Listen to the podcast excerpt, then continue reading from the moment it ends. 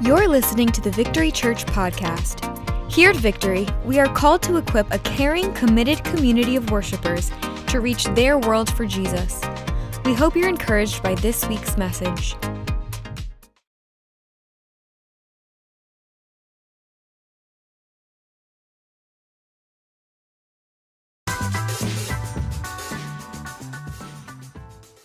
My name is Jakob. I am the assistant pastor here at Victory, and it is an honor and a privilege to be able to speak to you today. Um, I thank Pastor Ed and Pastor Lisa for the opportunity. It is a blessing, and I, I don't take that lightly. Our series, Finding Truth, is that's this is such an exciting series to be in because we get to really dig into why we believe what we believe. And tonight's topic is why should I believe the Bible is true? And this is something that is so near and dear to my heart because, man, I love the Bible. It's just, I nerd out about the, Bible. If any one of you know me, you know this is something to be true. Um, I'm like Jeremiah, it is like a fire that is shut up in my bones and I cannot contain it. So I'm very excited. So the question at hand right now is why should I believe the Bible is true? Well, let's turn in our Bibles right now and see why we should believe the Bible is true. So if you have your Bibles with you, if you have your Bible app, turn to Second Timothy. We're going to be looking at verse 3, uh, sorry, chapter 3, verse 16 and 17. And this is what it says it says, All scripture is inspired by God and is useful to teach us in what is true and make us realize what is wrong in our lives. It corrects us when we are wrong and teaches us to do what is right. God uses it to prepare and equip his people to do every good work. That's why. See you next week. Oh, wait. All right. All right, so I, I don't know, like, listen, you're not supposed to open with a mic drop statement like that, but come on, how do I compete with that? Because it's just so plain and simple. But I think we, regardless, I think we should probably unpack this a little bit more, right? Should we kind of dig into this a tad more? So I'll come back to that passage, so bookmark it. But let me share a quick story with you. When I was younger, I was uh, uh, around nine years old. My aunt paid for me to go to a week long Christian camp in New York. And it was one of the most miserable experiences of my life, okay? And I, but the best part about that is I got a ton of great stories from one week of camp. I have like uh, eons worth of stories, so that's good. And one of the stories that we have from it is that um, one of the days in our itinerary, in, in, in our schedule, was uh, designated as a swim day. Okay, so, and how they presented it is that they said that we were going to go to this beautiful, pristine oasis in the cool of the Adirondacks of New York. And so I was pretty excited when my parents told me that that's what we were going to do. But the reality was, it was a muddy, algae filled green pond on the side of a busy highway with who knows what lurking beneath this algae you know, uh, green substance that was floating on top.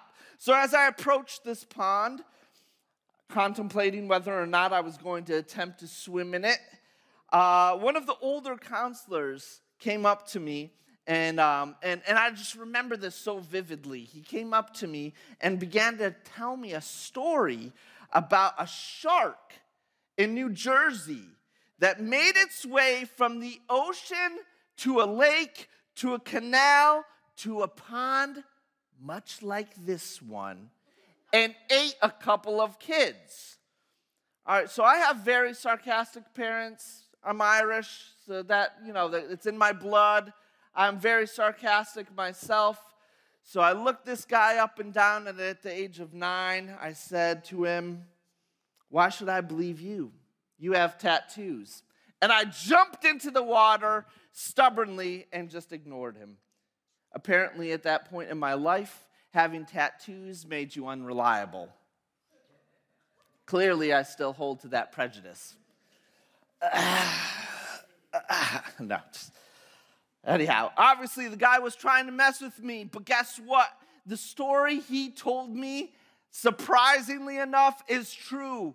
It's what they based the movie Jaws from. It's a, uh, as an adult, I read a book called Close to Shore that documents the summer of terror in New Jersey. And that very account the counselor was teasing me about was in it verbatim.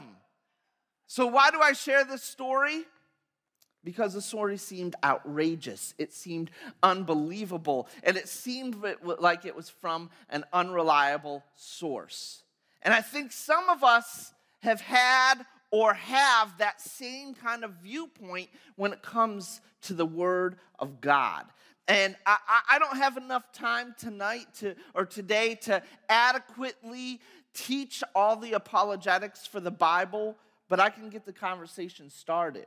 We can scratch the surface together. Is that fair? Can we do that together? So, if you can believe a pastor with tattoos, let's take a look at why we need the Bible. So let's pray. God, thank you for your living word. Soften our hearts, open our minds, lift our spirits to what you have to say through your word and through this cracked and broken vessel today. Amen. So, before we jump into the, the statement of being inspired by God or, or God breathed, let's lay some groundwork, okay? So the Bible is the most popular selling book of all time, written over the span of 1600 years with over 40 authors, written in different forms of history, from history to poetry to prophecy to letters, all included in this collection of books from different points of history and different walks of life and different perspectives. And because of this, some of the Bible is literal while other figurative, um, but it's been on best selling lists for longer than any book in history. It's been translated into hundreds of languages. It's been highly regarded in endless countries and cultures, as well as it's been banned. And let me just pause for one moment. Can we step out of the comfort of the American bubble and think about this, there are still areas in the world where you will be tortured and killed for having this book in your possession. Do not allow this to be a freedom squandered. It lives up to historical scrutiny. Case in point, let's look at textual criticism.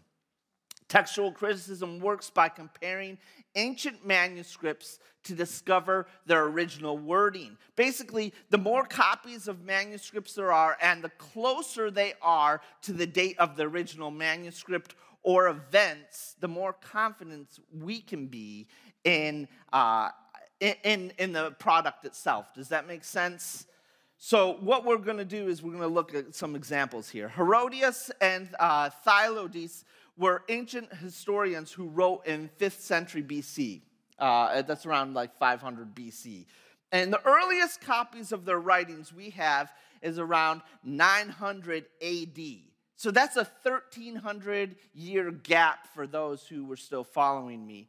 Um, and we only have eight copies of their writings. Yet no classical scholar would ever argue that these writings have come to us in a form that's anything but true to the original copies. And then, and this is the case for many other ancient texts as well. For example, Livy's Roman history has 900 year gap with 20 copies. Caesar's Gallic War has 950 gap with 9 to 10 copies. Tacitus, uh, 1,000 year gap with just 20 copies. And then we come to the New Testament.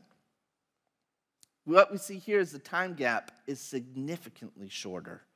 It was written between 40 and 100 AD. That's a 30 year gap. And there is as many as 5,309 Greek manuscripts, 10,000 Latin, 9,300 others, making the New Testament the most unique among other ancient books. So we can look confidently at what is written in the New Testament because no other ancient text in the world comes close to the trustworthiness of the Bible. Come on. That's awesome. That's exciting. But let's talk about eyewitnesses. In the Bible, Matthew, Mark, Luke, Peter, they all claimed in the Bible that they had seen Jesus risen from the dead. They had no upside perk from making those claims. Peter was crucified upside down. Matthew and John were martyred. Listen, people don't die for what they know to be a blatant lie, they just don't. Outside of that, so many men and women throughout history would be willing to die for just a book I mean, uh, uh, uh, uh, just because it has some good teachings in it, if it were just a book, why don't we just take out the outlying uh, principles and apply them to our lives and get rid of this book? What is it about the Bible that people, even today, are willing to risk their whole life for unless it truly is the Word of God? Well, the answer is just that it's Jesus Himself. Jesus serves as the linchpin to this argument. And we're going to come back to that, so just keep that in the back of your head. But in the Gospel of Mark, he says, a man who helped him, this is in Mark 15 21, if anyone's taking notes. In the Gospel of Mark, he says, the man who helped Jesus carry the cross to Calvary was the father of Alexander and Rufus. And there's no reason for Mark to include the names unless the readers knew or had access to the, them as people. So Mark is saying here basically, if you don't believe me, go down the street and ask Alex and Rufus. They, they saw it, they know what's going down. In the same way, Paul, saw, Paul also appeals to readers to check with living eyewitnesses if they want to establish the truth of what he's saying about the life of Jesus. In 1 Corinthians 15 1 through 6, Paul refers to a body of 500 eyewitnesses who saw the risen Christ all at once. And you can't write that in a document meant for public consumption unless there really were surviving witnesses that would corroborate what the author has said. And it's not only Christ's supporters who saw and, and, were still alive, many bystanders, officials, opponents of Christ who actually heard him teach, seen his actions, watch him die, that were alive and presumably able to speak they would have been especially ready to challenge any accounts that had been fabricated. It would have been impossible for the gospel to spread the way it did had Jesus never said or done or mentioned uh, uh, things that Jesus had done and said mentioned in the gospel accounts. People would have laughed it off as nonsense. And I love this. Paul's in front of uh, the uh, King Agrippa in Acts 26 26.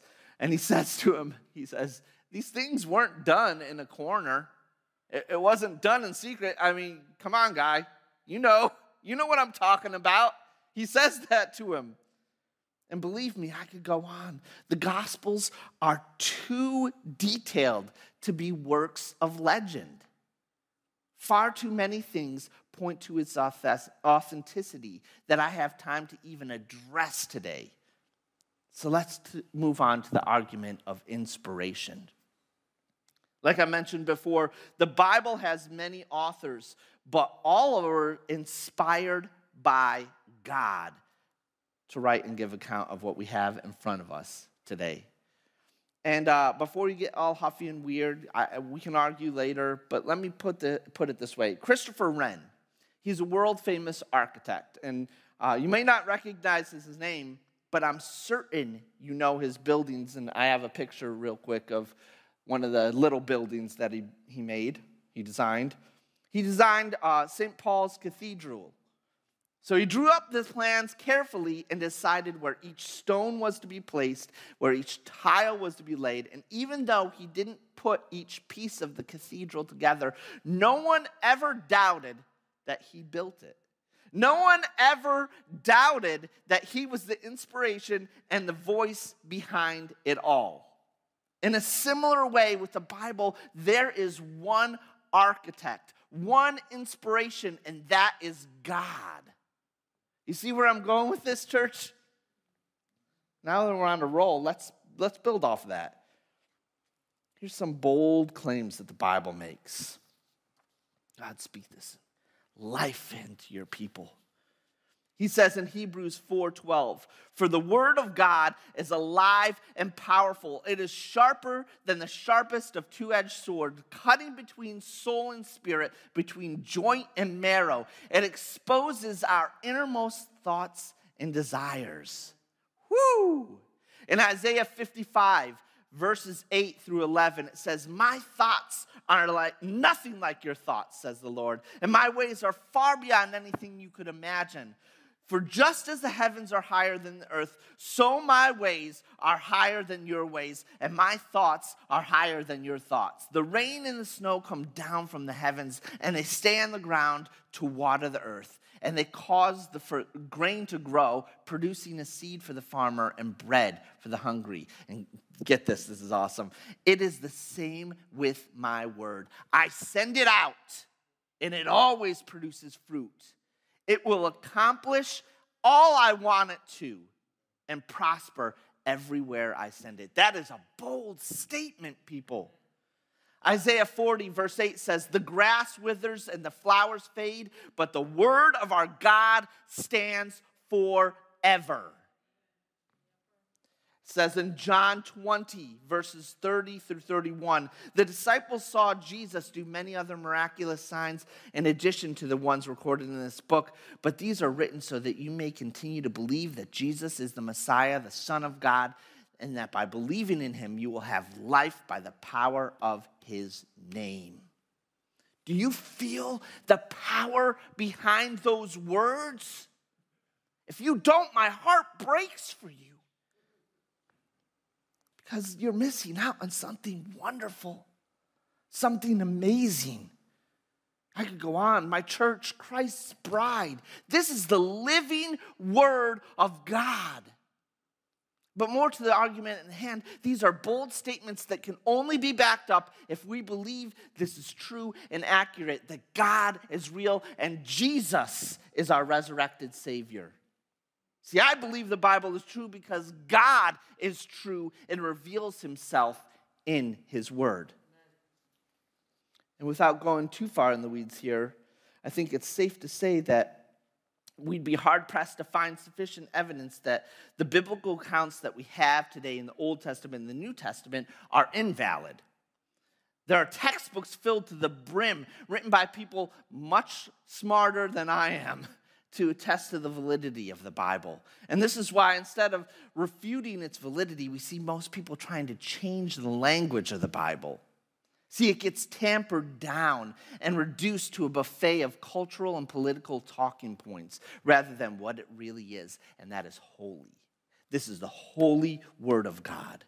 And I know like I, sound like a broken record here, but biblical illiteracy is at its highest historically. Why is that? It's because we don't revere it as the holy words of God, as the living word. It's because we're not meditating on it day and night. It's because we're not teaching it to our children, and we don't want to submit to the authority it should have over each and every uh, one of us. We let culture shape our morality and our children's morality, and then use some offshoot manipulation of the Bible to reinforce those values rather than letting the Bible shape the culture in our homes and transform our minds. This is why, with mountains of evidence, with mountains of evidence, we still have a problem with accepting the Bible as a whole. Have you ever noticed how people nowadays change language? Because if we change the meaning, we no longer have to be held to the standards or accountability that comes from it.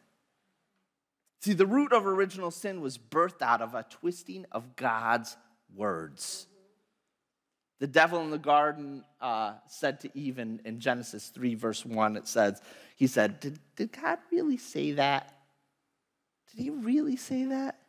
These are old, cheap tricks used to keep us in bondage, to keep us ignorant, to keep us captive. And that's not just relegated to the Old Testament either.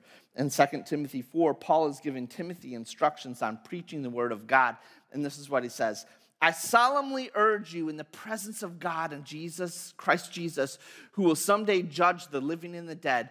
When he comes to set up his kingdom, preach the word of God. Be prepared whether the time is favorable or not Patiently correct, rebuke, and encourage your people with good teaching. For a time is coming when people will no longer listen to sound and wholesome teaching. They will follow their own desires and they'll look for teachers who will tell them whatever their itching ears want to hear. They will reject the truth and chase after myths. In other words, don't believe a pastor with tattoos.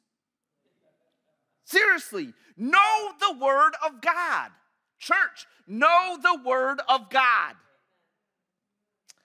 Know the Word of God and test it against all teachings, all teachings in and out the, of the four walls of church, outside of the church, and inside of the church. Listen, I get the weight of these words. It's easy to say, but difficult to live. These days, language is confused. We talk past each other, define words differently, value knowledge and meaning in different ways. We shun logic and celebrate all viewpoints as equally valid, except for traditional Christian ones. And that's why there's never been a more difficult time to live as a person dedicated to truth. See, if we're going to be truth seekers, we have to be purposeful and intentional. And I've said it before if the devil knows the Bible, he knows the Bible, right? He knows it. And the only way that spells trouble for you or I is if the devil knows the Bible better than us. Because then you'll fall victim to whatever sounds like good or believable. And don't miss this. Here's a good, here's a good one to write down. Just as truth can be presented harshly, lies can be told in a loving tone. Christianity is a belief system that stands or falls on objective truth. It's not simply a set of teachings or a philosophy or a lifestyle. It's about placing active trust in the person of Jesus and the reconciliation with God secured for us on the cross. And all of this depends on the resurrection of Jesus being something that actually happened an objective truth. The truth is that some biblical teachings are difficult. They make us uncomfortable. They make us call they call us to deny ourselves and prefer Jesus over our family and friends. They get up all into our sex lives and our relationships and our identities.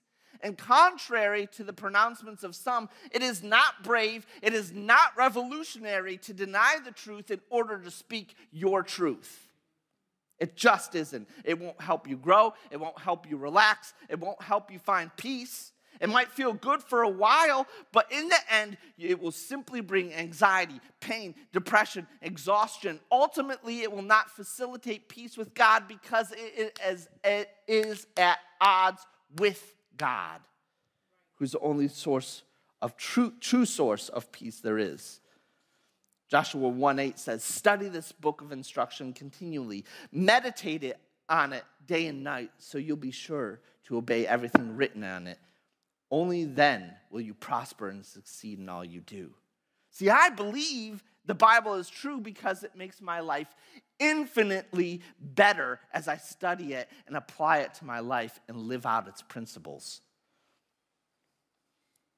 I'm going to make a bold claim. I think that ditching the jargon and clinging to the timeless truths of the Bible is the most freeing and stabilizing thing we can do.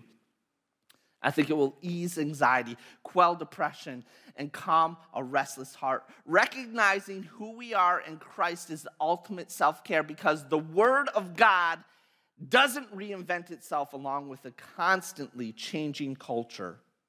It doesn't rely on half truths force fed to you as a quick fix. The Bible has to be the authoritative guidepost for each and every one of our lives. It has to be for it to work. It has to be. And that can only happen if we make the Bible essential, like the air God gave us. We can only know the truth of the Bible to the extent of how much we exercise and test its truths. Let me put it this way you can show me a guitar and say to me, hey, this is the best sounding guitar that's ever been built. But unless I plug it in and play it and put it to the test, I'll never know that that is a true statement, right? And you might say, well, well, Pastor Steve says that that guitar is off, awesome. Well, Pastor Steve's tone is garbage. So I can't take that for uh, uh, uh, uh, trust his opinion. I have to see for myself. His tone's not garbage. See where I'm going with this, though? John 1 1 through 18, I don't have time to go through the entirety of the passage, says, In the beginning was the Word, and the Word was with God, and the Word was God. The Word of God isn't just words to live by, people. It's in fact the living Word, it's Jesus. We see Him in the beginning, the middle, and the end. And if you can't see that, start looking. You can't start looking for the truth of the Bible and leave out the Bible. That's nonsense. We have to look for it. This is why it's so crucial for us to understand as followers of Christ, we cannot treat the Word of God as anything but holy and sacred. And most importantly, a letter of love written to you. Now, I wasn't going to share this, but I'm going to share it anyhow. I had a friend that was uh, uh, on a, a spiritual journey. He had grown up in the church, he went to Bible college, and then fell away from the Lord. And he, he was still living at home with his parents shortly after college and he said, I'm going to go on this spiritual journey and I'm going to find God. And he kept saying that, and, or find, find a, a spiritual awakening. He didn't say he was going to find God, he said he was going to find this awakening moment. And his mom said to him, Well, if you're going to go on this journey, he's going to go out for two months. Take your Bible, take this Bible with you. I have, I have something marked in it for you. And he said, No, mom, no, I'm not going to do that. And she's like, How can you go on a spiritual journey, an authentic spiritual journey, and not bring the Bible with you? Not press and look at every area. And he said, All right, all right, I'll take it. And he put it in his backpack and he went, and he never looked at it. And he went out for two months and he kept trying to press into different types of religions, different types of meditation, different types of finding spiritualism. And he just was not fulfilled. He could not find what he was looking for. And it was about two days before he was to come back. And he reached into his backpack to get something and he saw the Bible that his mom had given him. And he opened it up and she had made a mark on uh, Psalm 23 and he, uh, he began to read it and he was broken because God spoke to him. And he came back and he said, Mom, I found God. I found God. See, when you start looking in the Word of God, when you start looking for truth, you're going to find it because God's going to reveal it to you. Why do you think the Bible is true? Because God is true and He's true in it, and He will reveal to you Himself in it. But we have to open it, people. We have to be in it. We have to live it. We have to breathe it, consume it. We have so much information. We have so many things that we can feed off of. We have we are consumers, yet we're starving. Starving for more of the Lord. It's because we're not getting into his word. We're not meditating on it. We're not revering it. Church, now is the time to step it up. Get into His Word. Get into His Word. Reading the Bible, this is a quote from Rick Warren reading the Bible generates life. It produces change. It heals hurts. It builds character. It transforms circumstances. It imparts joy. It overcomes adversity. It defeats temptation. It infuses hope. It releases power and it cleanses the mind. Romans 1 16 through 17 says this For I am not ashamed of this good news about Christ. It is the power of God at work, saving everyone who believes. The first, the Jew first, and then the Gentile, and you can just put your name in there. This is good news tells us how God makes us right in his sight. This is accomplished from start to finish by faith. As the scriptures say, it's through faith that the righteous person has life. Why should I believe the Bible is true? Because it is our lifeline to understanding the truth and the meaning of life. Because we hear the voice of the Lord in it and through it. Because it's essential to our relationship with God. See, if we don't hold to the truth of every word, we diminish the power it has to fundamentally change everything. Everything. So, my hope and prayer for you tonight is that I've given you enough to be encouraged and to press into more. More of God, more of His Word. And some of you might not know where to start. So let me give you a few tips for your next steps. First is get a Bible. We have free Bibles here. I'll give you one tonight. I'll give you one. Just come and grab it. There's apps as well. You can download apps. Number two is find a place that works for you and get in the Word daily. Don't do something that's gonna, don't set up lofty ambitions like I'm gonna get up at 4 a.m. and start reading my Word for five hours until I have to go to Don't. Find a time that works for you. If you're a night person, do it at night. If you're a morning person, do it in the morning. If you have to do it in the afternoon, but make time for God. Number three, when you read your Bible, don't just flip and point. We call that Bible roulette. What that's going to do is it's going to leave you confused. All right? It's going to leave you bewildered. Trust me, if some weird stuff comes up when that happens. Start with a book like John or Romans.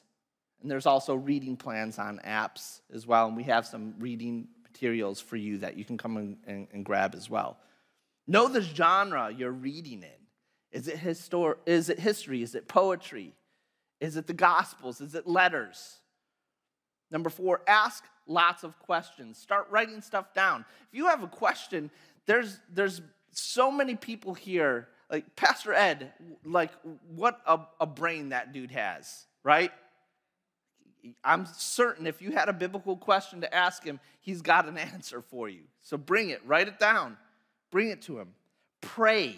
Number six is pray. Pray before opening. Talk to God before reading and ask Him to be with you as you read. And then pray afterwards as you commune with God, as you talk to God. And number seven, talk to people. This is why we have life groups. This is why we build each other up, spur each other on to acts of good works. So we talk about what we're learning and what God's teaching us in His Word. Ask.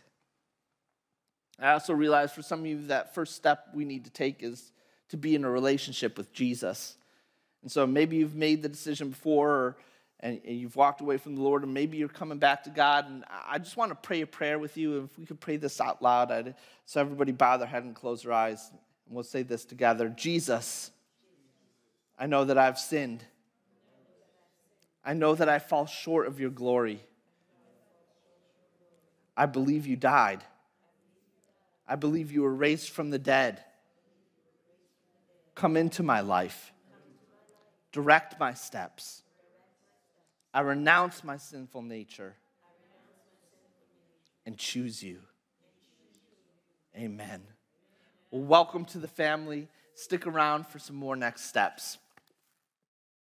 We're experiencing a mighty move of God through the. Thanks for listening to the Victory Church podcast. If this message inspired you, feel free to share it with your friends, family, and social media. And make sure to subscribe to hear future messages from Victory Church. If you'd like to support the mission of Victory, please visit getvictory.net/give. Thanks for listening and have a blessed day.